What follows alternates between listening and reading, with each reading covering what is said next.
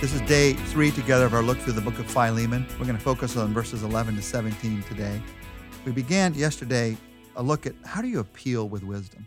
Remember to focus on how to solve a conflict. First, you want to applaud a positive in a conversation by praying for the person, thanking God for the person. But then you appeal with wisdom. A, ask, don't tell. You want to make sure that you're not the person who's coming across as uh, uh, someone who has all the answers. So B, you be humble. And then C, you, you begin to clarify the situation. First thing you do in that is you, you ask, what's the perspective? And you give the person your perspective. But there are actually, in these verses, it's amazing what happens, what Paul does under the inspiration of the Spirit in these verses. There are five specific things to do to clarify a situation. This is really at the core of what needs to happen in order for a conflict to be resolved. The, the rest of those five things are in verses 11 to 17. Let me read those verses. Paul goes on to clarify the situation. He says, Formerly, he, Onesimus, was useless to you, but now he has become useful both to you and to me. I am sending him, who is my very heart, back to you. I would have liked to keep him with me so that he could take your place in helping me while I am in chains for the gospel. But I did not want to do anything without your consent, so that any favor that you will do will be spontaneous and not forced. Perhaps the reason he was separated from you for a little while was so that you might have him back for good, no longer as a slave, but better than a slave, as a dear brother. He is very dear to me, but even dearer to you, both as a man and as a brother in the Lord. So if you consider me a partner, welcome him as you would welcome me. There is Paul clarifying the perspective, clarifying the situation. First, to clarify the perspective, and yesterday we talked about that word son, that he said now he has become a son, a new way of seeing things. That's the first thing you do to begin to appeal with wisdom. The second thing you do is you deal with the question, What are your feelings? Paul says, I'm sending him who is my very heart back to you.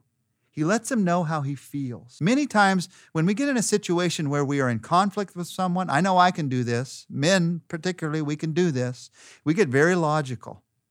Uh, feelings go out the window. The way we feel like we have to clarify the situation is no feelings at all. Maybe just number one, number two, number three. This is the situation.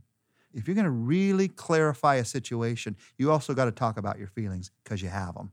And the other person knows you have them. So if you don't talk about them, they know that you're burying them and they try to get them out. You ever have that happen in a relationship? Ever have that happen in your marriage? You know, you're being very logical, and she keeps pushing the button that gets your feelings out. Why is she doing that? Because she knows you have them. And it has to be part of the conversation. So, what are your feelings? Now, two tips about this. You, you do this without telling the other person how they should feel, you tell them how you feel. In other words, instead of saying, you should feel this way, you just say, this is how I'm feeling about it. And you don't do it in a way that makes them feel like this is how you should feel about it. And also, the second tip is you have the honesty to state your feelings as feelings and not as gospel truth. Realizing that your feelings, they have been and they could this time be wrong. But you still, this is my feeling. This is what I'm feeling about this. That's part of appealing with wisdom. What is your perspective? What are your feelings? The third thing to clarify perspective you have to talk about is what has changed? You see, many times we get into conflict because you've begun to see things differently or they've begun to see things differently. So you talk about it. What's changed? Paul talks about it. He says, Formerly, Onesimus was useless to you. Now he is useful to both of us.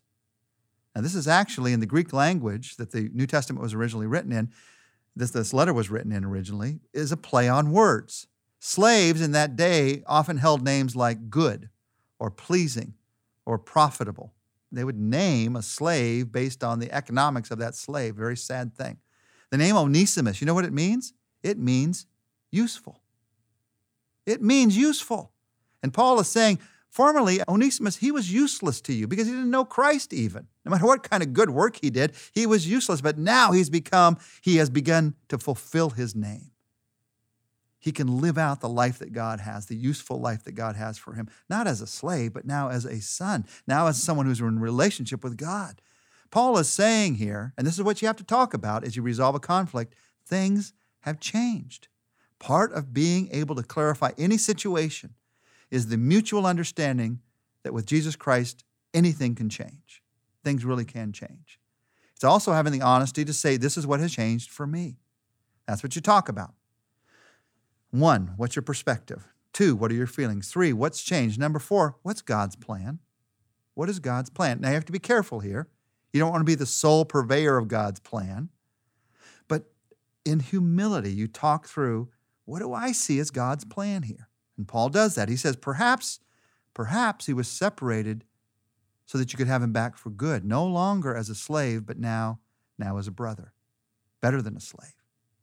Clarity in this demands that you look at things not just from your perspective. This is what would be good for me. Clarity means that you look at things from God's perspective. What is God's plan for this? What is God's plan for this conflict that you're going through right now? What's God's plan? And then number five, what's the fifth thing you talk about? You say what you want. What do you want? So the five things again what's your perspective? What are your feelings? What has changed? What is God's plan? And number five, what do you want? And Paul says it. He says, Welcome him as you would welcome me. That's what I want. Many times when we were in a conflict, I know I do this, maybe you do too.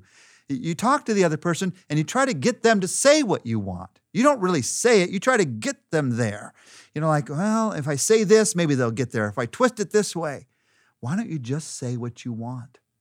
What I want is this. What I want, Paul said, is for you to welcome him as you would welcome me. Don't beat around the bush. Sometimes we beat around the bush and hope the other person figures it out. Often we show our anger and we expect the other person to figure out why. If you'd really cared about me, you would have known what the problem was. If you really cared about me right now, you'd know why I was angry. What a trap to put people in. Don't play games. Your relationships are too important for that. You say what you want. And you think, right now, you're thinking, I'm angry about that. You said to say what you want. If they really loved me, they would know what I want. Truth of the matter is, we're all such a complex set of emotions. I don't always know what the other person wants. I don't even always know what I want. But if I know it and I see it in a relationship, I say it. it, it oftentimes in relationships, it like, it's like we need a secret decoder ring to figure others' motives and relationships out. Instead, just say it. You say it. That's part of appealing with wisdom. You applaud the positive.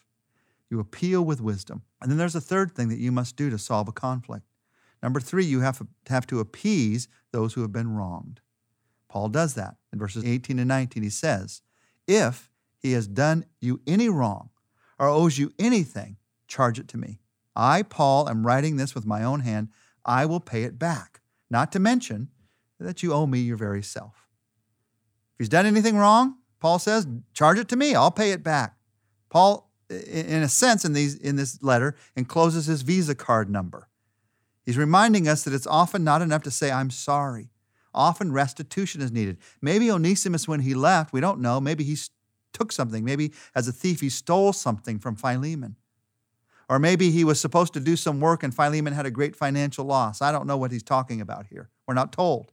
But there was some financial loss apparently in Philemon's life. And so restitution, that's what's happening here. Restitution is required. Restitution is required when your sin has cost another person's possessions. Restitution is also required when your sin has cost another person's reputation. If it's cost another person's possession, you pay it back. In fact, the Bible indicates you should try to pay it back even more than what they lost.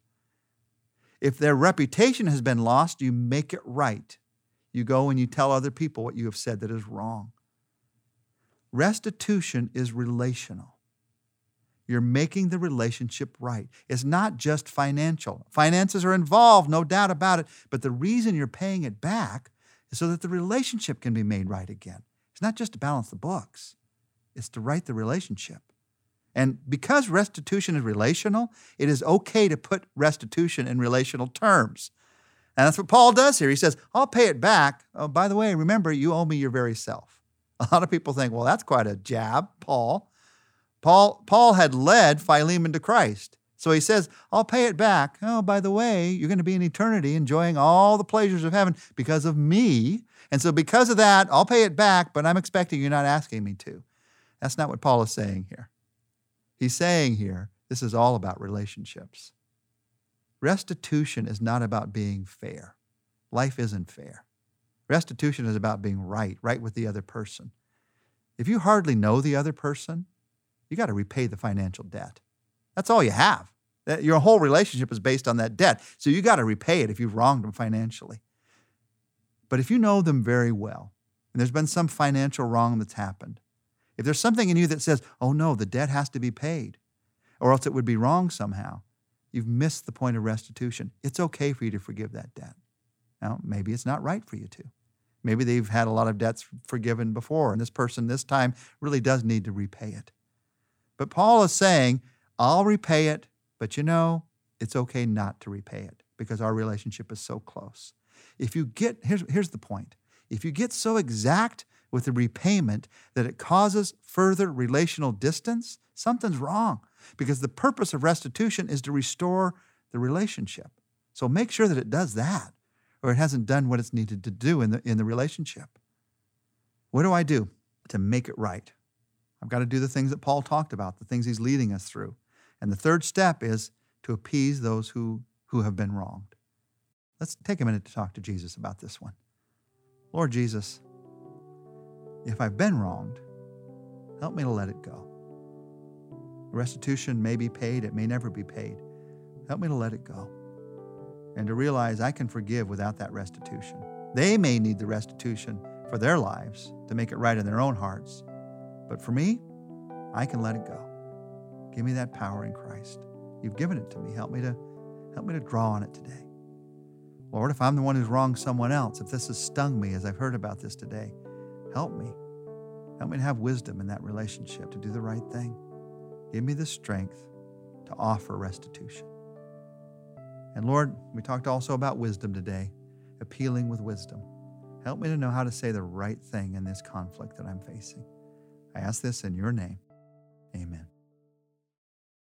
Tomorrow, as we look together at verses 20 and 21, we're going to find that the next step is all about faith.